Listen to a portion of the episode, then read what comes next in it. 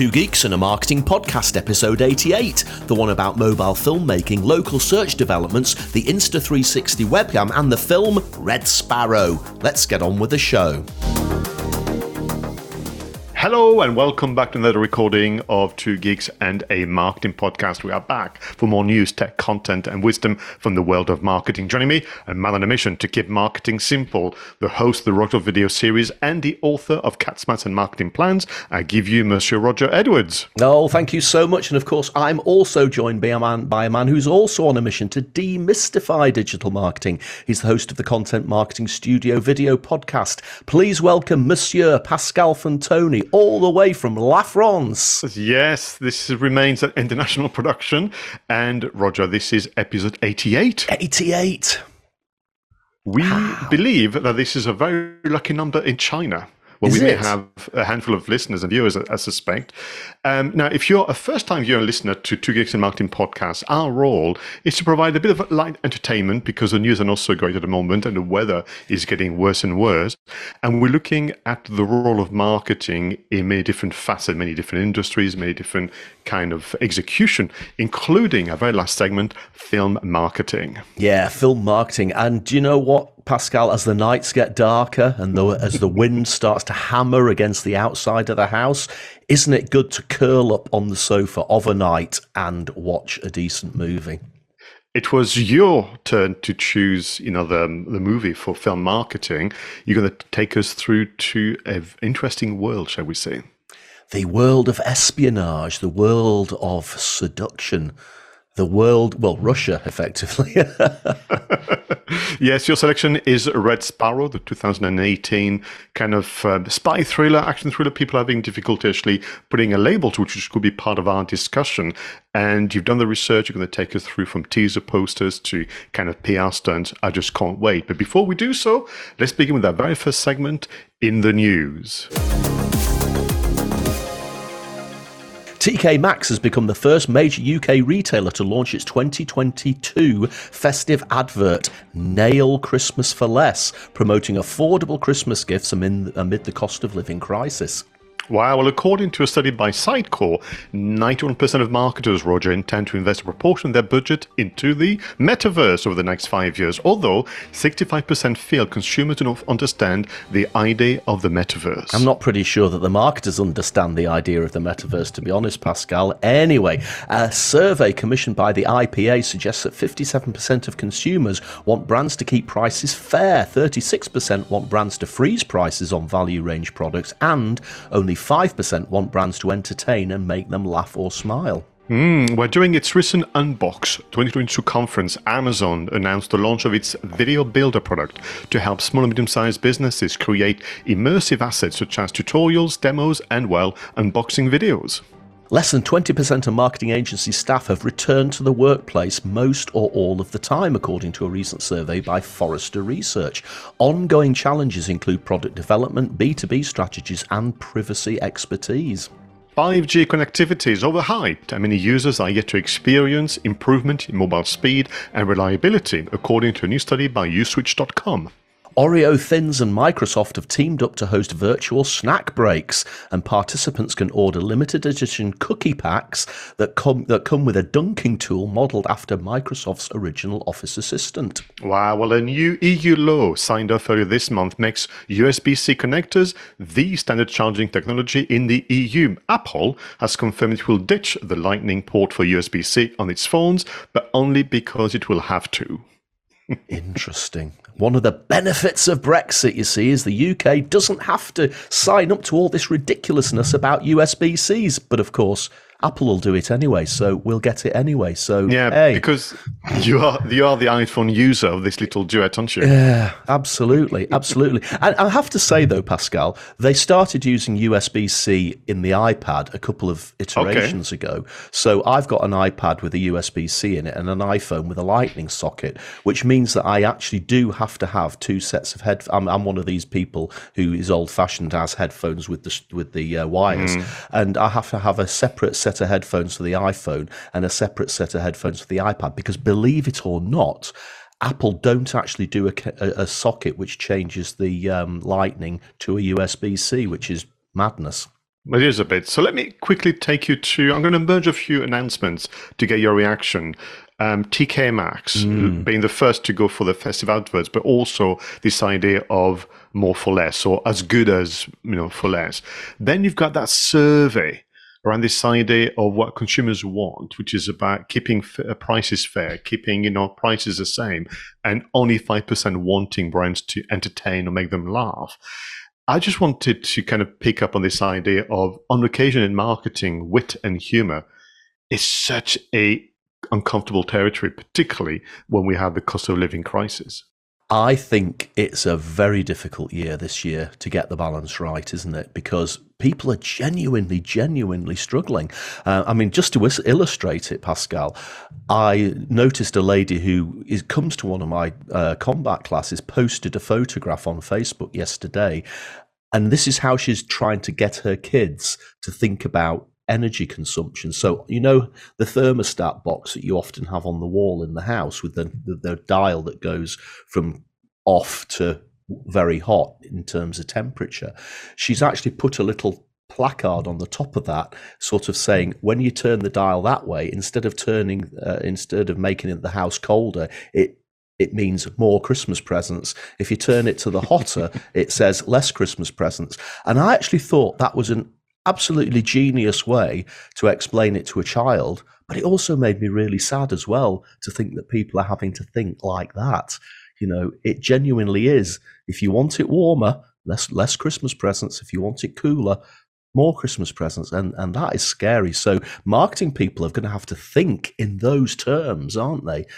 When they're sort of trying to pr- promote product and get people to buy stuff for Christmas.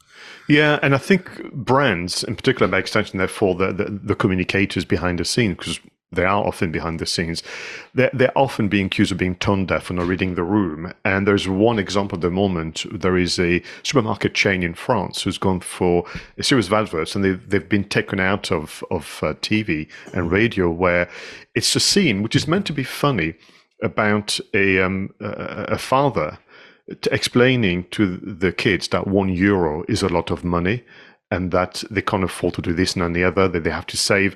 And I, I could see the intention, but the execution completely fell miserably because it was mm-hmm. almost uh, a bit cringy to watch and a bit mm-hmm. embarrassing, but also very sad to say, yeah, there are people who are now literally counting centimes or pennies and and cents around the, the world, where actually the increase of a product by one euro or one pound is is too much. But I don't think it's a it's a scenario where you can laugh at. You know, it's not. Mm-hmm. It's, there, there isn't the wit and so on. So you've got to be super super careful.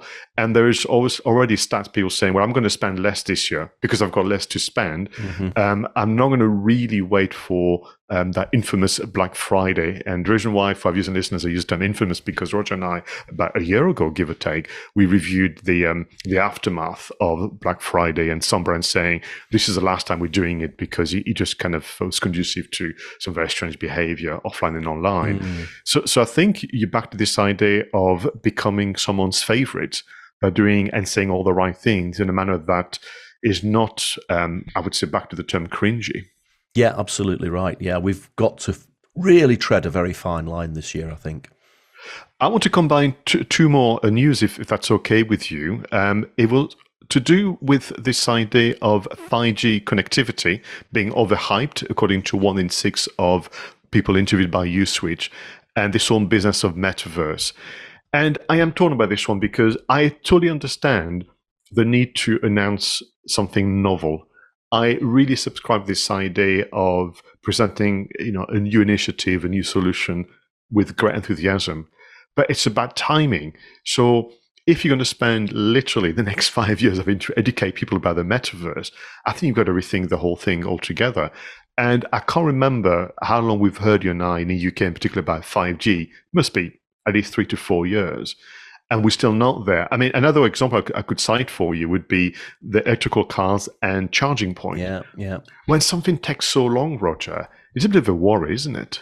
Yeah, I mean, 5G is an, interesting one. I mean, I don't have 5G here at the house in uh, on the edge of Edinburgh. If I go down to the harbour for my coffee, there is 5G there. And you know, there have been times when I've been trying to get a website to load, and I've actually had to go into the settings on the phone and change it back to 4G because even though it says 5G at the top, absolutely nothing happens. It's like the connectivity is broken or something. So uh, yeah, you, you the, the amount of hype that that surrounds some of these things, I think sometimes raises expectations to a massive level, and that can only lead to disappointment. I think the thing about the metaverse as well is, and we've said this on the show before, it's all right talking about it, but nobody's actually defined what it is.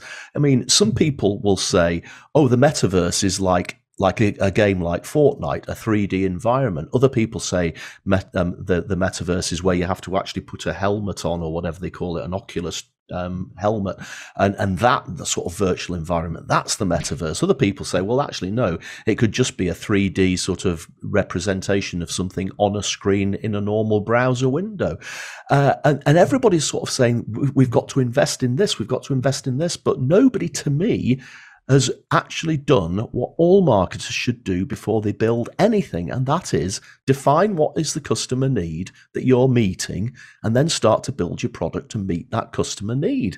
And I'm just not seeing what customer need all these people shouting about the metaverse are actually meeting, and I don't think they know.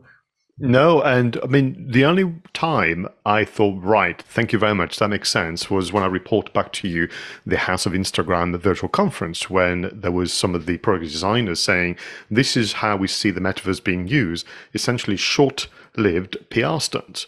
And I kind of go, well, okay, I understand that. And they could cite a few examples. And, and to your point about video games, Fortnite, which I know you are a very keen player, is a short lived session. It's not like the kind of games that I play where you can spend an entire day just exploring the open world. So I think you've back to this enthusiasm about metaverse and 5G and all the others, you you you need to really present it in a way that is plausible.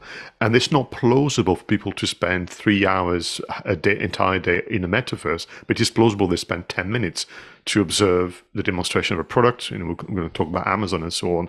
So I think you're back to, you're right, that what is the definition what is the description? And almost using the analogy of this lady with the uh, thermostat, you know, can you paint a picture? Can you invite the theater of the mind so that I can imagine something or I can imagine myself or my client in that situation? Otherwise, what you're doing is sharing with great enthusiasm and great kind of um, you know, impetus facts and statements that no one can relate to. Yeah, absolutely. Whoa, that was an interesting debate. Um, quickly, do you remember the Microsoft original Office Assistant? Ah, is that the uh, um, uh, uh, what do you call it? Um, the paper was clip. a paperclip. Paperclip, yes. Well, I I think just before I could be wrong. There was also the dog. Do you remember the dog? Oh Maybe yes, just after. too. Yeah. Oh, oh goodness. So anyway, so when, when, if you were to take part in the Oreo and Microsoft snack break, you would get to watch uh, videos of dogs as well as eating your cookies. I have to say, Oreos always taste like soap to me, so I tend not to eat them. yeah, I much prefer good old fashioned McVitie's yeah, dark chocolate. Jaffa cakes. Bring back Jaffa cakes.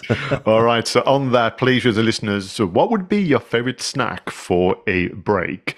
And then who knows, we may even send you some uh, in, in, response to your wonderful comment. Let's slow things down, if you don't mind, Roger, with our next segment, the content spotlights. All right, Roger. So I cannot wait to hear and see what you've chosen for us this week.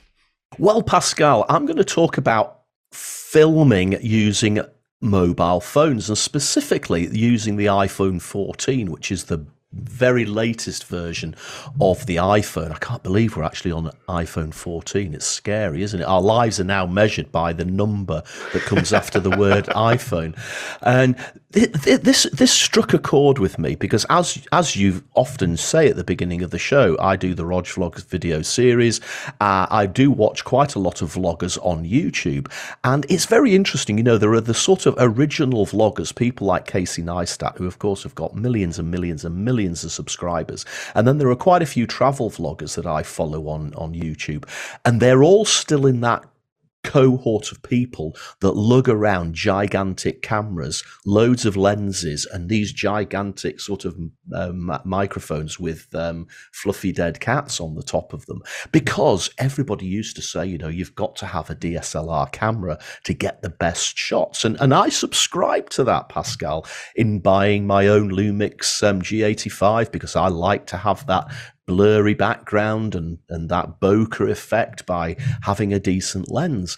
But so a couple of things happened to me recently that made me realize that mobile technology is fast catching up with these mega big cameras. Almost to the extent now where I genuinely question whether, than other in pretty specific circumstances, you would actually want to lug a gigantic camera like that around with you.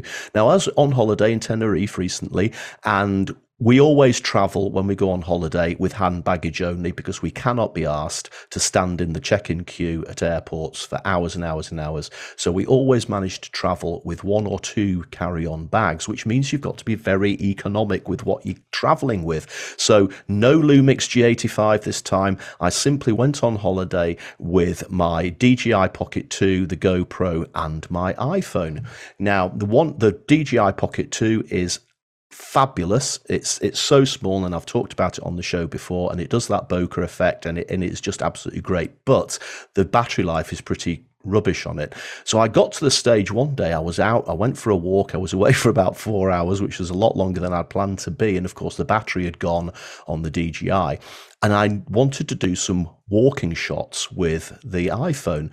Now, I'd done an upgrade, an update to the Filmic Pro app on the iPhone, which included uh, an enhancement to the um, stabilization. And actually, Pascal, the stabilization was absolutely astonishing. I, I've, I, I hadn't really noticed it before. I could walk along, I could run along, and the iPhone, uh, thanks to Filmic Pro, effectively ironed out all the judder completely. It was like it was on a gimbal. And that's another thing that a lot of vloggers will carry around is these gigantic gimbals. And it just made me realize that, you know, unless you absolutely have to. These days, you can do everything you need to on a mobile phone. In fact, the only thing I've been using the Lumix for recently, I have to admit, is when I want to get really up close to something and I've got a, a really nice long 140 millimeter lens and I can do a proper zoom in and retain the quality. That that I have to say the phones haven't caught up with that yet. So that's a very long preamble to this week's content spotlight, which is by a guy called Tyler Stalman. And this is a video where he basically analyzes the updates to the iPhone in the guise of the iPhone 14 and the incredible camera that the iPhone 14 has. Now, I think the iPhone 14 Pro Max has a 48 millimeter sensor on the uh, megabit sensor on the on the camera, which is is astonishing. I mean, I think the Lumix G85 sensor is 24 megabits, so th- this is twice the size of a big camera. And what I like about Tyler's video is that he's obviously a bit of a techie, so he understands video composition. He's a bit like you. He's got all of that sort of director's knowledge and angles, and he understands lighting and he understands, uh, you know, uh, perspective and all of that sort of thing. So he, he, it's lovely to hear him talk about how to set up shots. But what I like about this video is he does it all from the perspective of the iPhone 14 camera. And in fact, he doesn't even use he, actually makes a strong argument as to not using Filmic Pro. He actually says you just use the native app because that's actually pretty good as it is. And and that's all I'm actually probably going to say on this content spotlight because to actually talk through a 15 minute video and, and explain to you all the things he said would, would would be unnecessary. I really do think that if you've got a phone, if you're serious about making great video and you want to just elevate it a few notches, go and watch this video and listen to how he he talks the tech behind the iPhone and how he sort of juxtaposes that with his obvious knowledge of video production. And I think it's a really, really good 15 minutes well spent. Now, thank you very much. And you know what's interesting? Uh, I love to go uh, onto YouTube, find those follow along videos almost. So I purchased the Samsung S22 mm-hmm. recently because I am the Android user of this little duet. And even though I could have gone myself and go through the settings and, and learn my, there was nothing like following somebody else mm. who take you through and, and usually they're a bit of storytelling or they're in a very interesting location. And I think it's about also remembering the, the new settings or the new features of that phone that um, is just a great experience. So thank you very much. Uh, thank you for Tyler too, because I know well you and I you know know how long it takes to plan, produce, and then publish those kind of videos. So thank you very much for the selection. Now this week for me, it's a return built from last week on local marketing and local SEO. You may remember we had the team from Near Media and Near Memo podcast as part of the creator shoutout. And actually, very quickly, big thank you to Near Media for sharing the news about the podcast on, on Twitter. It's much appreciated. So today, I want to talk to you about an article written by Miriam Ellis for Moz.com. The title is Nine Local Search Developments You Need to Know about from Q3 2022. Now, Miriam is also the owner of a web design agency based in San Francisco Bay Area. Isn't that amazing? I mean, that sounds so it's so much more exciting saying I've got an office near Durham or Edinburgh, you know, San Francisco Bay Area. And she's the local SEO subject matter expert. And you know, I, I, exploring this, you know, but this idea of it's fascinating that in the US they cover local marketing a lot more than they do in the UK or even in France. And what she's done, I know that sometimes those articles with a number 9, 10, 7, whatever, people can, can be dismissive. I think they call them listicles. But I chose it because also the way it's been crafted is very interesting. All nine kind of items about the local search development are full of quotes from experts, either events that she's been to, events that she's attending uh, virtually, or even have been reporting back to her. So it makes like you're reading a conversation, which I think is a very, very interesting hint for all of us if you want to write articles using that kind of numbered list. But also, every time there's links to resources and so on, so a lot of work has gone behind it, which makes it a, a very good example to follow, as well as listing for you right now the nine uh, elements. So I'm going to go through the nine just as a teaser for you to read the articles in the manner which Roger a moment ago teased for you to watch the YouTube video. And I'll ask you a couple of questions which are from you know the content. So uh, item number one is all to do with reviews on your Google business profile some of the changes in there, which I think you need to look into. And I think for many of my customers, when we talk about Google Business Profile, formerly, formerly known as Google Google My Business, and then before there was Google Places, and before there was something else, it's always the sphere of the negative review. And what I think um, Miriam is saying here is take the initiative and, and, just get on with actually being listed on Google Maps and securing your, your spot properly. Um, Google will have gone through their helpful content update. So make sure that within Google Business Profile, you have the option to actually even just simply copy and paste recent articles and social media posts. Make sure you do so and be seen and heard being helpful. You've got this idea of communication. So one third of all complaints written on a business on the Google Maps is all to do with poor communication. Not answering the phone when I make an inquiry, not um, getting back to me for an after sales care call, and so on. So we need to go back into that. Um, the whole business of do you show your address or do you hide your address is part of the language of Google Business Profile, and Google has made it a bit easier to make a decision. Now, interestingly, on Google Business Profile, a, someone can ask a question. And then the idea being that the community can answer the questions. They've now made it possible for the owner of the business to create their own FAQ within the listing on Google Maps, which is, I think it's a big, big plus there. I mean, literally, you can have up to 10 FAQs listed against your profile. Bear in mind that, you know, the rule is the more uh, comprehensive if your entry is on Google Maps, the better your ranking. I think it's really worth your consideration. Um, number six, people can now search on Google Maps and filtering by days of the week and time of the day.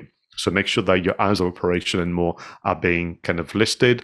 Number seven, uh, consider your location carefully and make sure that it is named and think about all, all the you know, consideration when it comes to your local SEO. Um, number eight, experts have spotted a maps photo pin. So now uh, all of us will know the red pin when you look for a location. It would seem that Google has been experimenting by changing the um, the pin into a much bigger green pin, and in the middle of the pin there is a photo of the business. It seems to be an experiment. It's not showing all the time. So the advice from Miriam is no matter what, because it is a feature of Google Business Profile, keep adding the photos that you so happens to be sharing on social media. You're just repeating the, the same work. And finally, don't neglect um, local listings. So there is a, um, company called Nextdoor, and it's one of many where you can essentially go online and fill, you know, your profiles in, in sometime even a, get a premium listing using advertising. But there is essentially that correlation and co-citation that Google is using. So if your business is listed on respected, well-known, and well-managed um, kind of directories, let's call them that, and the details match what you've put on Google Business Profile you're going to get some brownie points and an increase in your in your ranking. Uh, so these are, are the nine. But for me, was fascinating. It was all to do with this advice around the number one complaint, by and large, is that people get in touch with a business and nobody is answering. And with what we're looking at right now, with this idea of I'll choose you because your customer service is better, because your price is better, and so on. The advice from Miriam is, you know, oh, with all these nine things being said and done, be sure that your texting, your live chat, your phone staff are trained and ready to answer questions. This is really interesting, isn't it? Because I guess on the whole, you and I talk about digital marketing, i.e., online marketing for businesses that are predominantly operating online. But you do forget all of those local businesses, you know, whether it's a, a cafe or a decorating shop or, or a pet shop, whatever it might be. This is the sort of business that can really benefit from sort, some of the stuff that you've just been talking about. And I think it's a it's a good reminder for us because we talk so much about online businesses to remind ourselves that there are so many traditional businesses out there, bricks and mortar businesses, I guess you could call them. And this sort of thing, I bet uh, half of them don't even know they can do this. So the opportunity for the people who do know or find out about it, I'm thinking about my friend Pelham who runs mm. Wren Rock Cafe here, you know, they could really steal a march on their competitors just by filling in a few forms on Google. And, and, typically for me, and I'm and I'm talking myself into this because I was pretty good on the business profile, but then I had a bit of I'm having a gap, so I need to go back. It's simply repeating what you're doing on Twitter, Facebook, uh, and more. Give another example. I was volunteered by a bunch of friends to organize a restaurant one evening. It's like, you know, thanks, mates. So I had a flying visit back to the UK. And the reason I chose a location was the presence of the photos. I could see the restaurants mm-hmm. more than the other that were listed, you know, near Durham. So I chose that one. Secondly, when I booked the table, and I did it via Facebook Messenger, granted, the the speed of the reply was really good, and it was very friendly, very conversational. It was signed by an individual. When I, when I walked into the room, they knew my name. I said, "Are you Sarah?" Yes, I am. Oh, I spoke to you on Messenger. She created that real meaningful human connection mm. via digital tools. And, and I think sometimes you're right. The platforms don't make it particularly inviting or easy to understand. But it remains for me that uh, what is now called Google Business Profile is by far one of the small business secret weapons. We're going to move on now if you don't mind, and continue to explore what it means to be a marketer in today's economy with marketing tech and apps. Okay, Roger, what wonders, what treasures have you found that could make life easier as a marketer or content creator? Right, Pascal. This week I've actually only got one thing to talk about. And the reason I've only got one thing to talk about is there's probably a lot to say about it. Now, it's sort of linking back to what I said in my content spotlight about using iPhones and other mobile devices as cameras. One of the areas where digital technology really hasn't uh, advanced as fast in terms of cameras, and I think we've said this on the show before, is webcams. You know, we get a, a new iPhone every year, we get a new Android phone, Samsung, whatever make it is, pretty much every year. Most tech things like GoPros and and DJIs and and all of those, there is a new iteration at least once every eighteen months, probably every year. And as I say, you could almost measure your life now by the number that follows either the word iPhone or the word GoPro, etc. But with webcams, most of us are probably still using a Logitech C922 or a C920, which were originally started to be sold back in 2010. I think the C920 is, 20, is 2012, but nearly 10, over 10 years. And webcam technology hasn't really developed. We've talked a, a, a, bit in the past about the Logitech Brio, which is a 4K one, but it's genuinely regarded as not being a very good webcam. And I think I've talked before about using the aforementioned Lumix G85 as a webcam by plugging it into an Elgato Cam Link in order to use it as a webcam. But that has issues in, in sort of latency, is that there's quite a lot of lag between the camera and the audio. So that can be a bit of a, of a nightmare. And one of the reasons why I don't use that when we're recording this show. So I'm looking at the moment at the Logitech C922, which is over 10 years old.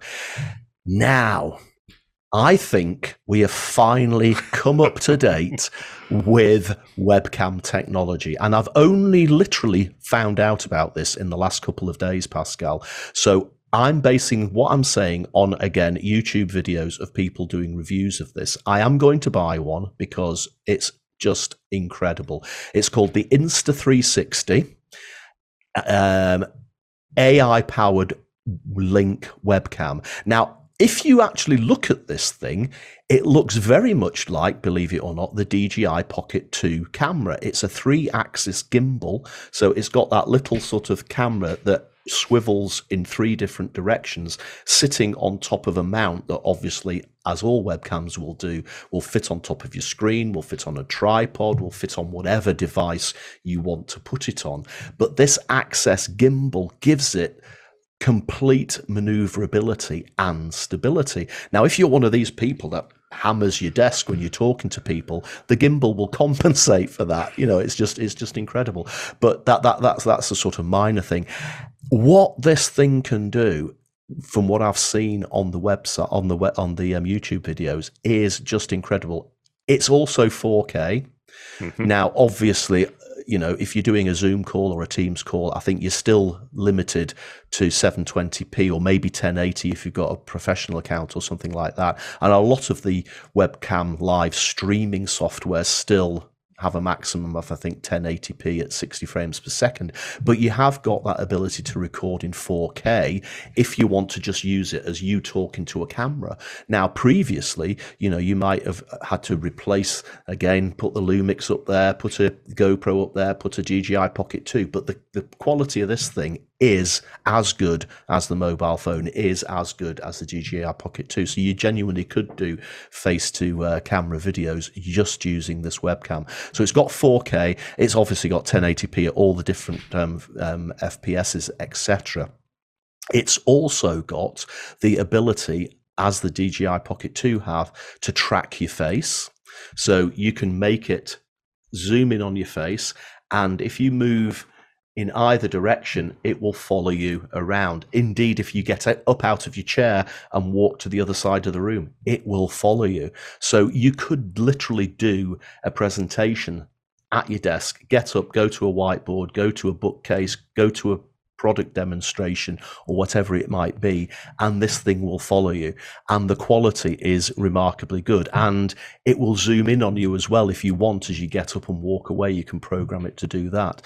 The software that comes with it, from the looks of it, gives you control over all of the things you would expect the uh, the brightness, the the shadows, the the highlights, the saturation, the ISO, the uh, aperture, all of those things are controllable. It it just looks like a proper proper camera rather than what we've seen so far with webcams. But not only that, Pascal, They've also built into it hand gestures, and this is just incredible. So there are certain hand gestures that you can do to make it zoom in. So I think if you make an L shape like that and move your hand up and down, then it will zoom in and it will zoom out. There are other things that you can do to get it to uh, shift between different you may have a preset where it's looking down at your desk so you, it's looking down at your desk to sort of highlight a product that you're describing or showing to somebody. You can do a hand gesture and it'll flip back up to a second one.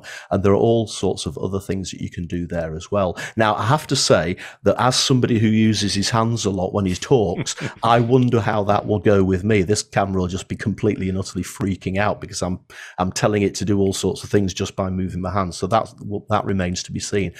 But then the other pretty incredible thing is that it's got this ability to focus in on an area in your room and then flatten it out. And this would be useful for people who like to do demonstrations using whiteboards, writing on whiteboards. So, what you get when you get this um, camera is a, a, few little stickers with edges like little um, corners, and you put them at the four corners of your whiteboard. And this thing will recognize that as you whiteboard. And again, you can do it as a hand gesture or you can do it as a button on your um, on your uh, PC. It will then swivel the camera and focus the camera directly on the whiteboard, but from whatever angle you're at, it will compensate and then make it look like it's actually fully in frame within those little guidelines. I mean, that's astonishing. I'm not a massive whiteboard person, but I know a lot of people do use whiteboards. And for people like that who are maybe doing webinars and they want to actually interact properly and draw things and write things, that is remarkable. Absolutely remarkable. Uh, and the last thing that it can do, obviously, it will stream. And a lot of people I know like to stream in portrait mode. And again, another flick of the button. And because it's a three axis gimbal, it just goes whoosh, like that.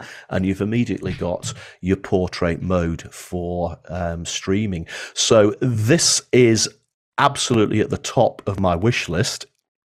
I suppose the downside is it's quite expensive. It's about 300 quid, which is around about the same cost as you would pay for a GoPro these days or a DJI Pocket 2. So it's in that same ballpark. I just thought I would hang on for a week just to see whether there were any Black Friday deals that might bring the cost down a little bit. But I'm afraid, Logitech C922, your 10 years sitting on the top of my screen here are probably coming to an end. Wow. Well, do you know, as I was listening to you, I've pretty much removed anything I had on my Christmas list as I was as we were approaching December, thinking this is what because the, what I'm hearing a lot actually in the marketplace is about this idea of this is a last product you need to buy. Mm. You know, I'm I'm kind of waiting a bit like you for the MacBook Pro with the M2 processor. People mm-hmm. saying mm-hmm. get that, and if you look after your, your kids, you won't have to buy a computer ever again. Perhaps a bit ambitious, but again, we, we need all of us in in the world of business. We need to to kind of get the kit that once and for all is going to allow us to to operate and work, and I, am super excited. In fact, I was thinking this is probably you know because you've almost taken a, without us you know talking about it, you've taken on the role of the hardware tech you know kind of guy. I look after the software side of of this um, this podcast. This should be like a, maybe a dedicated ebook, but this is like you've excelled yourself. This is stunning. Thank you very much. so, what so, have you got on your? Uh, well, on that very point, list? software. So, I've been delivering a few workshops recently around content marketing, whether it's via for social, SEO, website, even customer service. And we're back to imagination. We're back to this idea of because time is, is compressed, because actually on occasion we're not in the best frame of mind, we just sometimes uh, struggle a bit to come up with the next set of you know article, the next set of videos, subject matter, and so on. So you mentioned a moment ago you could use the iPhone 14 to do an enormous amount of stuff, but you need to come up with a story. You need to come up with you know the hooks and so on. So couple of things that I would like people to try out. In addition to the many, many kind of online solution you and I've spoken about on the show, there's a platform called Also Asked, the, the verb asking, Also Asked. And it's actually a um, kind of uh, easy to use solution where you put a keyword or a short phrase. And what it does, it, uh, it presents you with a maybe the, the the main question people have asked, but then give you the secondary and tertiary questions people have asked on the same theme. Now, why would you want to use that? Well, because essentially what you want to do is create a series of articles exploring the challenge, the question, the trend thoroughly. We, I mean, we've said it on the show before. We really have moved on from the one-off articles if you want to explore how to do video marketing in an iPhone, you have to explore it thoroughly. That means you're going to go back at it more than once. So also asks suggest that if you can start with the question why, dot, dot, dot, dot, but then explore the what questions and uh, the when questions and uh, you know, all the others. And then once you've created the six, seven, eight, 12 articles, of course, as we've recommended many a time here, you can then repurpose all of that into an ebook this is the video marketing guide for using your, your iPhone. So they also ask you there to trigger and stimulate your imagination, but for you to really be encouraged to explore something thoroughly and more than once. Then the other way you could do it, let's say it's writing is not your thing, or the kind of research to you is just too data driven. That I came across this great mobile phone app, which I'm just trialing at the moment, called Snipd. So S N I P D, because of course it's an app you have to misspell the word. And what this does, it's uh, using a search function, it will find and help you save and share highlights from podcasts. So you could be listening to a show, you can put a keyword, content marketing, because I'm lacking imagination on this occasion. It will tell you not only the podcast, but where within a conversation the, the term content marketing is being featured. You can then listen to the extract, and this extract could be a source of inspiration for you to then uh, elaborate and explore with your own content effort. But I love the idea that you can then share that highlight. So conversely, if you are a podcaster is it worth your while exploring being listed by Snipd and to be the very person to share the highlights with a view of increasing your visibility and credibility? So something that Roger and I will try out for Two Geeks and Marketing podcast. But again, the idea being you use Snipd uh, to find information in a audio form to be inspired to come up with your own come up with your own content creation.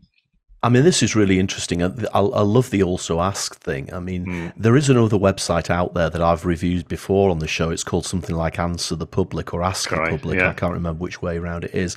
Uh, but that sort of gives you the high level questions. And we all know that very good content marketing strategies are really all about answering the questions that your customers have about what you do. But sometimes, again, maybe you're strapped for time or you just don't think it through, you tend to only answer the very top level questions. And I think this allows you to go and dig deeper, doesn't it? And mm. your content has got to get better because this is effectively saying, okay, that's the question that somebody's asked, but you've got to cover these other things as well because those are the secondary questions. So I love that. Excellent. Well, listen, we've said this every single time. None of this would be possible without the hard work and dedication of pioneers and visionaries of the distant and recent past. It is time to move on to This Week in History. In 1815, George Boole was born in Lincoln, England. The famous mathematician is the inventor of what is now known as Boolean logic, which became the basis of the modern digital computer. Wow, I didn't know that. Well, in 1994, the domain name Amazon.com is registered. Today, the brand is, of course, one of the most popular and successful online shopping platforms. By the way, Roger, the domain name is up for renewal in October 2024. Do you think he'll renew it? I'm sure he will. In 1997, Titanic, directed by James Cameron, starring Leonardo DiCaprio and Kate Winslet, premieres at the Tokyo International Film Festival and it won Academy Awards Best Picture in 1998. In 2004, Firefox 1.0 was introduced, sometime abbreviated as FF. Firefox was Mozilla's next generation browser and included such features as tabbed browsing and pop up blocking. I love that. We are currently on version 106. Wow. Wow. I mean, that's incredible. Again, I, I, I, it was a sort of throwaway line before about measuring our lives in terms of the numbers that follow the word iPhone, but I suppose you could do it all over the place, couldn't you? Look at, mm. uh, um, you know, Firefox version 106. Wow, that uh, time marches on, and and all of this technology is is is marked in some way by the passage of time. But I, I remember but using Firefox when it first came out because I used always used to find Internet Explorer, Explorer very clunky, and Firefox was an absolute revelation. I still have it on my computer now, although I do tend to use Google Chrome more than anything. But uh, it's still a very good browser. It is, and, and I think it was back to it felt at the time, and still does, that the browser was put first. So the pop-up mm. blocking mm. feature, it was like people were delighted because particularly back in the days there was some so bad behavior on the internet with all the pop-up windows and more. But um, I, I just didn't know about the Boolean logic. Uh, it makes sense, I suppose, that it was uh, linked to a real person. But 1815 became the basis of the modern digital computer. I, I, I just can't even get my head around that. Sorry. 1815. I mean, my goodness, that's sort of like. Um, I was thinking, isn't there an 1815 overture? But that's the 1812 overture, but it's close. But I mean, that's that's a long time ago, and and uh, you know, it's like you always say, we can trace back all the things that we rely on today to somebody in history. But wow, 1815, that is that is pushing it a bit. Now, Titanic is a film. Have we done that on film marketing yet? We haven't. We haven't. It's probably one that should be done. I mean, what a film! What a film! Um, one of the, I mean, the, it's one of those historical events that has always fascinated me. The sinking of the Titanic, the story behind it, um, and the film I thought was just remarkable, and and, and also that film is also a masterclass in editing as well because I, I, remember buying the the double DVD when it came out, mm. and there's probably about almost an hour of deleted scenes on the video on the DVD, and even an alternative ending, which is actually complete rubbish compared to the actual ending. But um, James Cameron takes the time uh, to go through each of those scenes that were deleted and obviously the alternative ending to explain why he took mm. them out. A lot of it was to do with test audiences, etc., etc. But it's just a masterclass in, if you're a geek like you and I are, it's a masterclass in why you've got to edit films. I mean, the film was nearly three hours after the edit, for goodness sake, but it could have been four hours long and it would have been a poorer film because of it. What's interesting for me, I remember people saying, "Why would I want to watch a film when I know the ending?" You know? and and you kind of go, "Yeah, fair point." But actually, storytelling it's all about being driven and kind of completely taken on to a, a journey with characters that you can relate to. Uh, and I think to not just the casting, but actually, you know, the preparation and, and the acting. I found myself at, at, the movies. I was with um, Denise and um, her mother at the time, forgetting about the event that was about to happen yeah, because I was just yeah. completely transported by the world and the cast system and the dialogues and, and of course you know some of the scenes and and when it happens you, you're almost surprised because you've completely forgotten there's going to be a, a very large ice cube you know making its way towards a Titanic yeah and it's one of those films again it just fires up your interest in the subject. I mean, after I'd seen Titanic, I went away and did a lot of research on the actual boat itself, you know, the and the construction and and obvious stories about some of the people who lost their lives in it. And and and what a lot of people don't know is there are actually three of these ships. The Titanic was one of three almost identical ships. I think the uh, the other two were called the Britannic, and there was one called the Olympic. And ironically, the Britannic also sank, I think, two years later, um, or it may have been into the beginning of World. I think it was into the beginning of World War II. But the Olympic, which was almost a uh, almost a clone of Titanic, went on sailing well into the 1930s, uh, and a lot of people don't know that. No, well, I didn't. So thank you very much for that, Roger. Excellent. Well, listen, always a pleasure to walk down memory lane. But let's get back into the present with our next segment the creators' shoutouts. Okay, Roger. So, who is under the spotlight this week? Well, Pascal, it's another YouTube shout out this week, and the guy I'm going to shout out is called Calvin Dyson. What a great name that is, Calvin Dyson. Nothing to do with Dyson Hoovers, of course.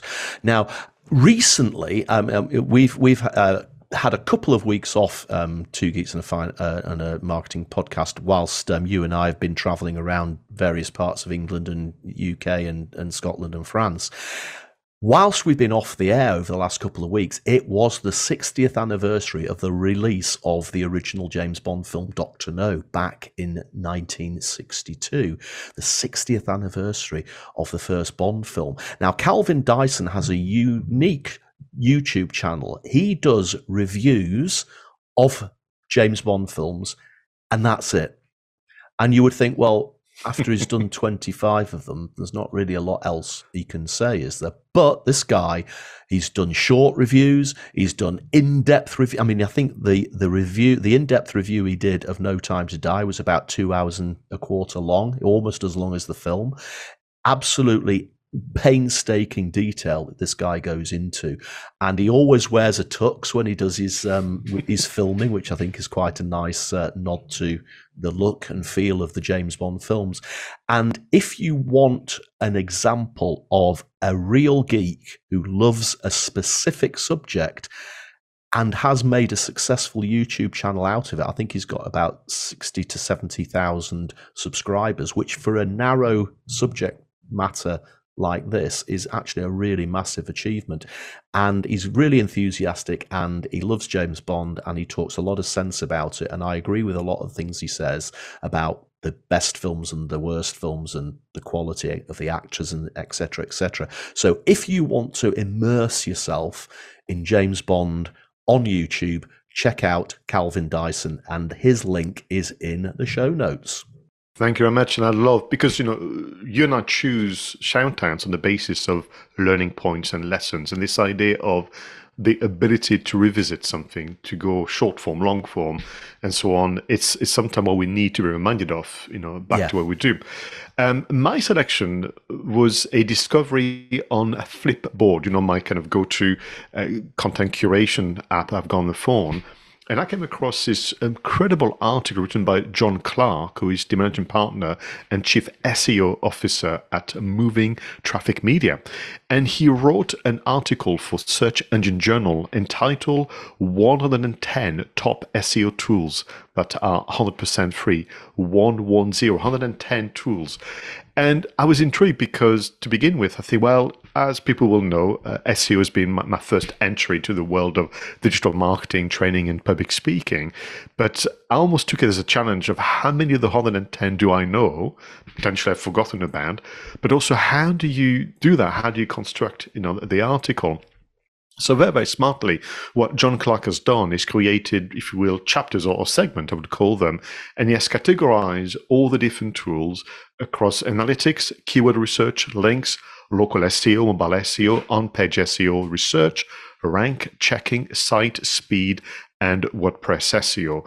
And I would suggest to you that this is one of the most comprehensive kind of account of what is available nowadays for small business owners, for marketers, for people who are looking into improving their understanding of, of SEO. Now, John Clark and you and I would say you don't have to use all 110, God forbid, but it is about this idea of do you need to maybe refresh your set of toolkits? Do you need to, on occasion, be a bit more curious? But I would say that out of the 110, I, w- I knew about two thirds. So I did discover a lot that I, I did know, which I will explore, you know, over the coming weeks, weeks and months. But for me, it's just the the time and dedication to create that listing, to organize it, to write the descriptions, to put the hyperlink, to check that everything is working. Uh, it has to be kind of celebrated and complimented. So here it is. My selection this week is John Clark for the 110 top SEO tools. Just goes to show, doesn't it? If you have an absolute passion for something, whether it's James Bond films or whether it's SEO tools, you can produce some remarkable content. Thank you very much, everyone. Roger Edwards, we have reached the final segment of Two Geeks and Marketing podcast film marketing just after this. So, Roger, you chose Red Sparrow, 2018 action spy thriller from Francis Lawrence. Let's watch the official trailer together first. Morning, Mama. What is it? I have to go away for a while.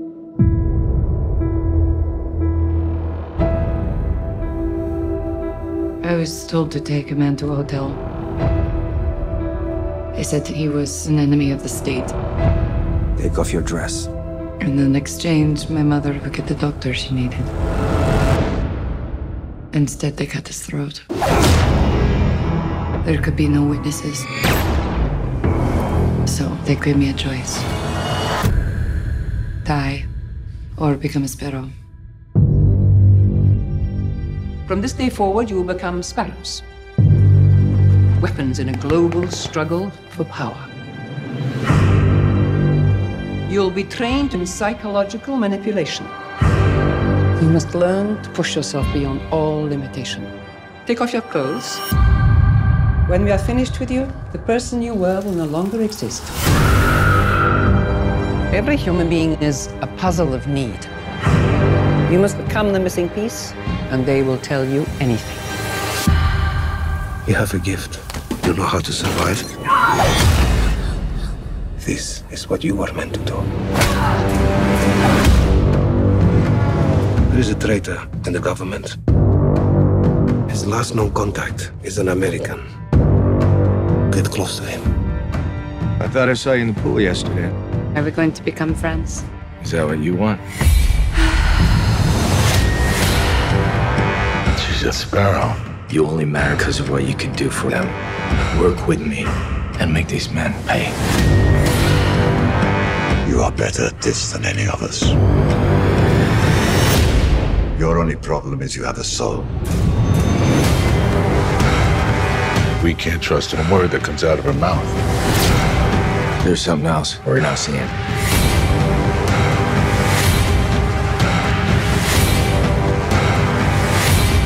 If she's compromised, she will be eliminated. What have you done? You belong to them. They'll never let you go. I'll find a way.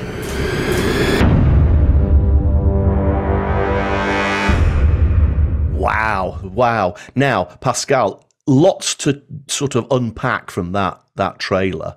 Obviously, it's an espionage movie. Obviously, it's an action thriller. Obviously, there's a lot of American Russian tension going on there. Uh, quite a lot of intrigue. Quite a lot of pretty pretty heavy duty violence involved in this film as well. And maybe when you watch that trailer, it gives away a little bit about the story, quite a lot of background about Jennifer Lawrence's character, Dominika Egorova. What do you think of it? Because you've only just watched this for the first time in the last couple of days, haven't you? So. Yeah, because when you got in touch, say, let's go for Red Sparrow, I I thought that I had seen it only because I thought I would see something like this, but I got it wrong. I had seen Atomic Blonde, which was a year before. Mm. I had seen Anna, which was a year after. Mm-hmm. But Red Sparrow, I don't know, I, I just completely missed it. So saw it two days ago. And what an experience. I mean, visually, stunning. I mean, you could see that the work they did on on on preparation and storyboarding had paid off because there were some moments where you kind of thought, how did they lit that? Because literally, it felt like very complex, and you had moments where the light was almost facing the camera, but mm-hmm. you could still see the choice of colors were absolutely uh, amazing. And when I did some research, the uh, director of photography or cinematography was Jo Willems, mm-hmm. who had worked with Francis Lawrence on the um, Hunger Games, one of my all-time favorite vampire movie, Thirty Days of Night, as well. He oh, worked yeah. on that and a few others. So the so you had this. It was very classy. It felt really exquisite to watch. But then you had the contrast of the violence mm. and, of course, the highly sexually charged scenes as well.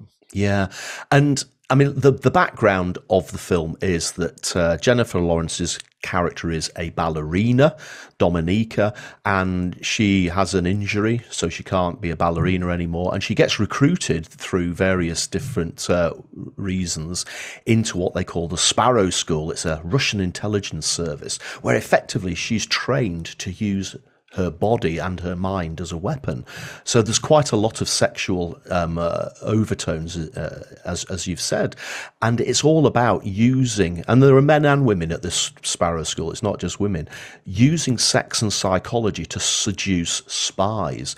Now, what I think is fascinating about this is not only is it based upon real historical events, But you can actually trace a similar idea, and here's another link to what we've been talking about earlier, back to the second James Bond film from Russia with Love, which, if anybody's watched that recently, will know that one of the characters in that, Tatiana Ramon, I can never say Russian words, I'll just call her Tatiana Ramonova, I think she was called, uh, is effectively the Sparrow. She she tries. She's there to seduce James Bond in order that the the uh, Russians disguised as Spectre at the in the in the time can actually try to get James Bond on their side or to kill him. And this is the same sort of idea. And I think that what is quite fascinating because obviously we live in a in a world now where any sort of sexual angle to a film people have got to be very, very careful about how it's portrayed. You know, there's a fine line between abuse and what is acceptable, especially in the Me Too era. And when I was doing the preparation for this, I think the marketing people around the film had a lot to get their heads round when they were putting together the campaign.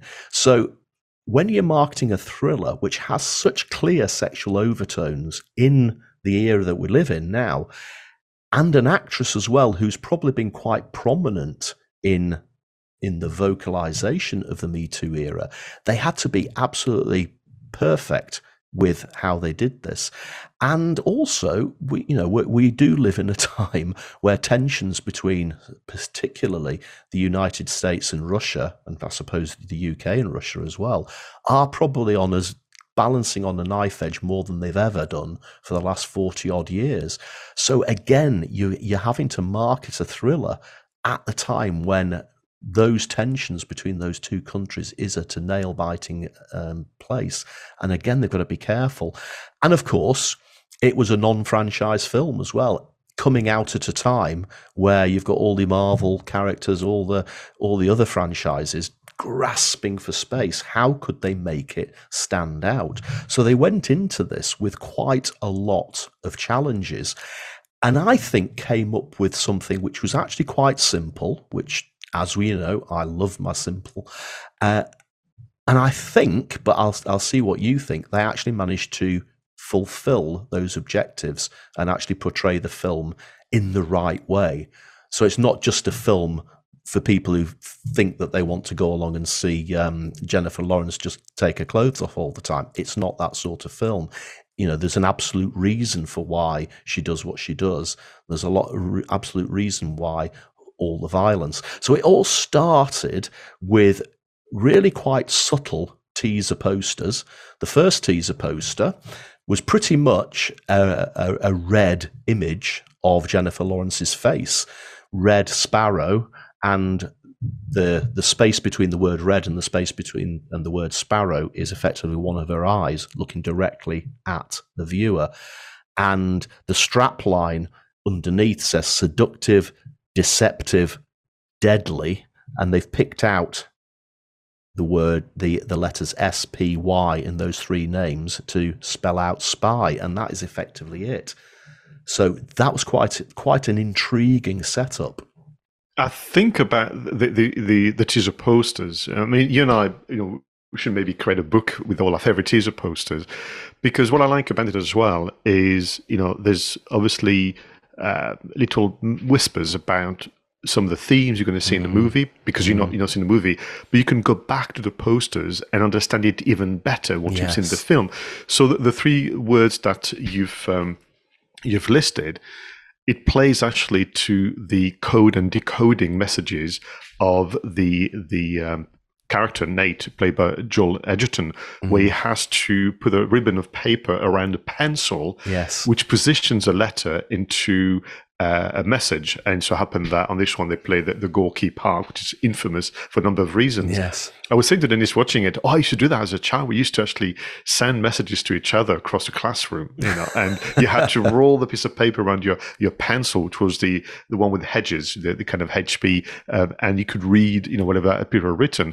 And also, I know that marketing team would have had a kick because seductive, the first S, then you have deceptive, which is right in the middle of the word, and then spy being the last letter. You've got also that lovely um, angle going on. Now, interestingly, I came across version of this poster, which were almost silver in quality, almost black and white, mm. and which look absolutely stunning.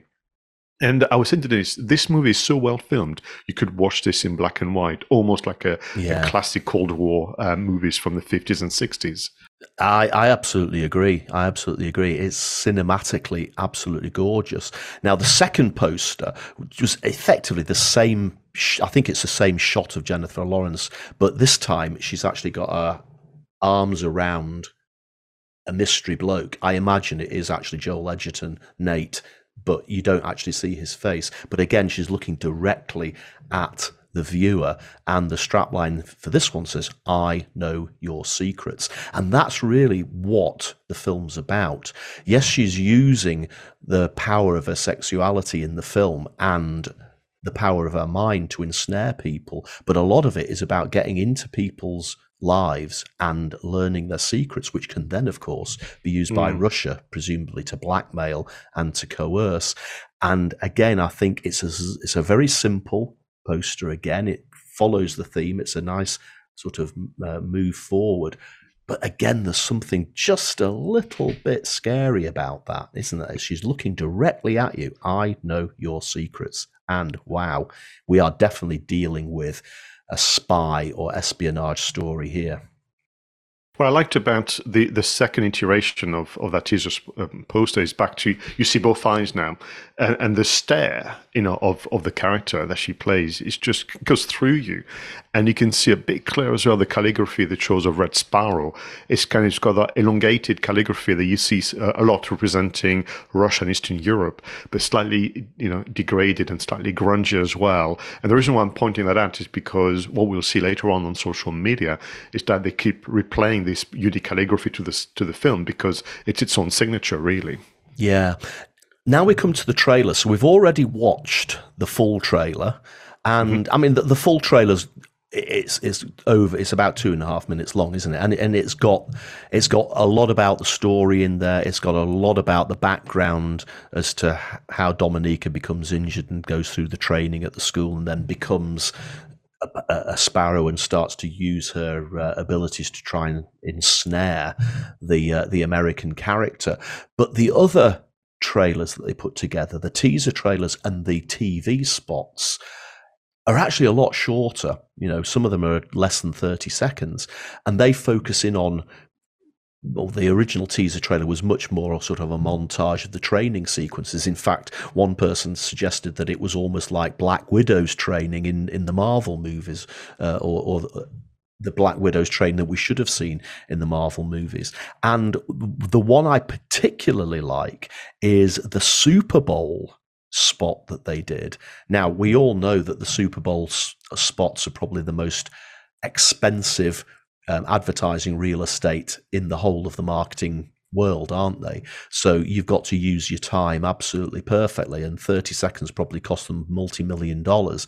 But again, you've got that 30 seconds exploring the origins of Dominika and effectively the the reason why she is desperate to survive and she she's effectively been manipulated by by Russia. She's been manipulated by America in the end. And ultimately, she wins out in a very clever way. And I think that the Super Bowl tr- trailer to me just highlights those little qualities that she's actually got a plan all the way through this film, even if you don't know she has. And it isn't until the end when it all comes together and she effectively walks out of it having won, and you think, oh, I didn't see that she'd done that. Oh, I wasn't noticing that at the time. But the Super Bowl spot just hints at it, and I love that. What I like about it as well, you know, whether you go from the teaser trailer to the official one to the kind of um, themed, you know, TV spots, because that's what they were doing. You know, are they, are they, looking at the character? Are they looking at the mission? Are they looking at the different forces? Um, you, you get a different experience, and you could either choose to just stick to the trailer because you don't want to have any spoiler, or you can enjoy the way in which the filmmakers are allowing you into the, that world. And I'm just going to add that I've seen, since you know we prepare for the show, people being critical of the movie for a number of reasons. And I know that at a time where perhaps you know we've seen more high octane and kind of action scenes after action scenes, this feels like a very long, slow movie. But I, am my view. I was into this. You might find that this is actually the way it really happens. Spying. Yes. There must be spells of weeks, months, you know, years where nothing much happens, but when it does, oh my god! And I mean, you mentioned the action scenes they are so surprising when they happen because you, you, know there's no lead up to them yeah and they are so shocking in the kind of way it's been filmed execution that each time you get such a jolt it reminded me a bit of um, japanese cinema like uh, if you watch a japanese thriller they they go and have an inquiry and they, they go through following the clues and not, literally nothing happens. It's almost like existential. And then bang! This almighty moment of violence appears out of nowhere that really kind of scares you. And I would say from memory, there's maybe six or seven bits of action in the movie, but they really stand out. Yeah, absolutely do, absolutely do, and. I agree with you on that slow burn. I mean, it is quite a long film, isn't it? It's about two and a half hours long. That's right, yeah. Um, but it, it, it is again one of those films where you do find yourself holding your breath quite a lot of the time, even in the scenes which aren't fast paced, you do find yourself holding your breath. So I think that that's that's tantamount. Uh, that, that that's indicative of the talent of the director. I was also quite interested in the website and social activity that went into the marketing campaign. Now, unfortunately, from what I can gather, whilst the website still exists, I don't think it's as as rich as it was at the time. Why um, do they do this, Roger? Yeah, I don't understand. You know, no. I mean, if you go onto the website now, it's effectively a one page, and you've got the links to the TV spots and to the trailers that we've already discussed, and a couple of pictures of the posters. But I, th- I think from reading um, some of the other reviews from people at the time, there was a lot more rich content on the website at the time. There was questions and answers. There was there was. Uh, um, a lot of information about the sponsors of the film and about people who placed products within the film. And I think that's a bit of a shame that they've obviously decided to uh, take that down. I mean, it's nice that they've kept something there, but I'm thinking, well, why wouldn't you have just kept the whole thing? All the all the social accounts are still there. The Instagram, the Twitter, the Facebook is still there, and you can go on there. Uh, obviously, there's nothing has happened on these websites on these um, socials for a few years yet, but it did make me wonder. They posted during the campaign on Instagram 175 posts and I think they've got something like sixty thousand followers, which isn't bad. Mm. Is is is hundred and seventy five posts a good number of Instagram posts for a movie promotion? I don't know. Is there ever been a, a benchmark set for the number of posts that you would put for a movie? Just makes just. I mean, I don't know the answer, Pascal, but it's interesting just to think about it. Well, certainly the campaign would have started mm, officially, although there would have been a build up with teasers and, and, and teasers of teasers in September of 2017. you were talking about challenges, actually. Well, interestingly, the day was changed a few times because actually 20th Century Fox had a few properties, as they would call them, uh, uh, wanted to be to be released at the same time. So it got pushed to a March the second release. It was a global release as well, which I yeah. think was very interesting. Um, so give or take, we're talking about a six or seven month campaign. So that gives you roughly, you know, to the tune of 20, 30 posts a, a month, one a day. Mm-hmm. Um, what has been interesting for me to observe uh, sometimes you have parity across the social networks. That is to say, whether you go on Instagram, Facebook, Twitter, or others, you have a similar experience. It feels to me, judging by the, the post and the reactions to on, that Twitter was a more uh, say successful and impactful um, network that, that they use. It's just fascinating yeah. to, to observe. And I would say Facebook the, the least um, in terms of action reaction. And within Twitter, you have things like fans, you know, who'd gone to the movies taking selfies with the, the massive red posters because yes. it's so striking. You had you mentioned the live Q and A's being reproduced and so on and why you wouldn't want to have that on your official website is a mystery to me. So fascinating. Uh, it, sometimes it could be the audience who decides. Sometimes it could be, of course, the, the marketers themselves. But Twitter seemed to have been the network of choice.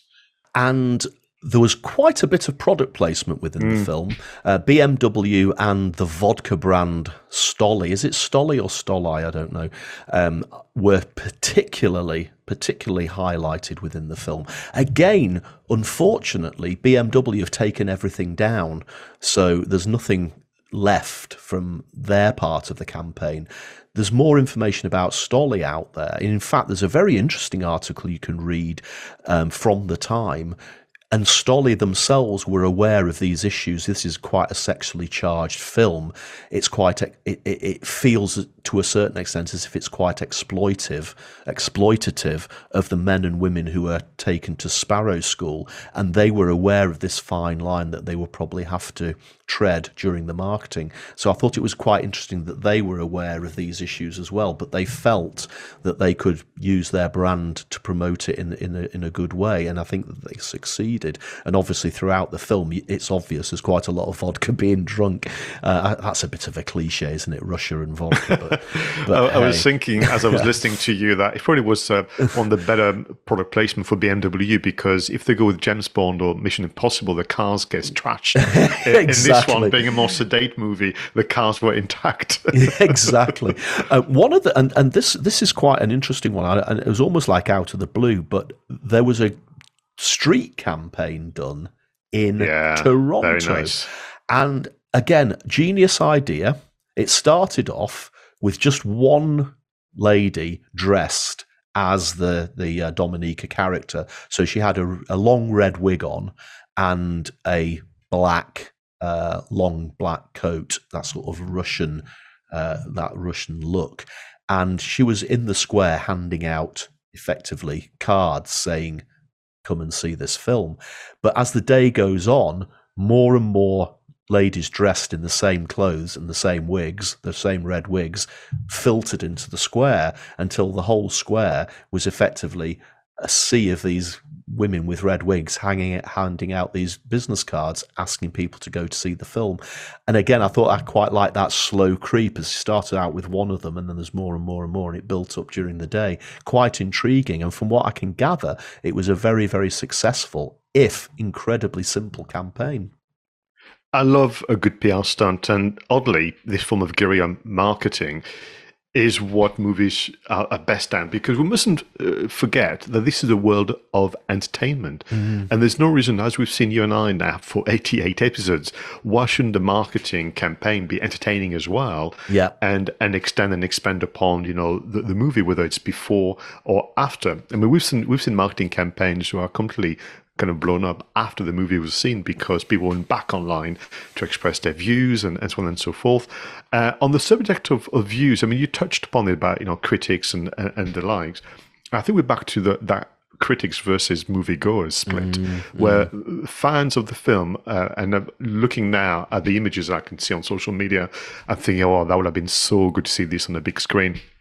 So moviegoers have loved the film. They love everything that the, the, the, filmmakers have done, and the critics have been a, a bit more uh, scathing and, and saying things like, "Well, the pace was off," or and so on. I've got the feeling as well that there ought to be a, a director's cut. Back to what you were saying about Titanic, it feels to me sometimes that the, the, the scenes that have to be that have been removed. I, I can't mm. put my finger on mm. it. Um, in particular, I've got a feeling that the full version, if there is one, would have more of Joel Edgerton yes. because you know, in terms of the balance. And if you feel the same. Yeah, I think you're right. I think you're right. It's, um, I mean, it to me felt as if it was definitely a okay. The film's called Red Sparrow, but it, the film was definitely about her character and his character, and they each have a backstory. They each have a very, very vital role to play in the film. But we learn so much more about her and less and less about him. Even though I think, as you've said, he is a key player in the movie. Um, and of course, you know there is a quite a big twist at the end over the identity mm.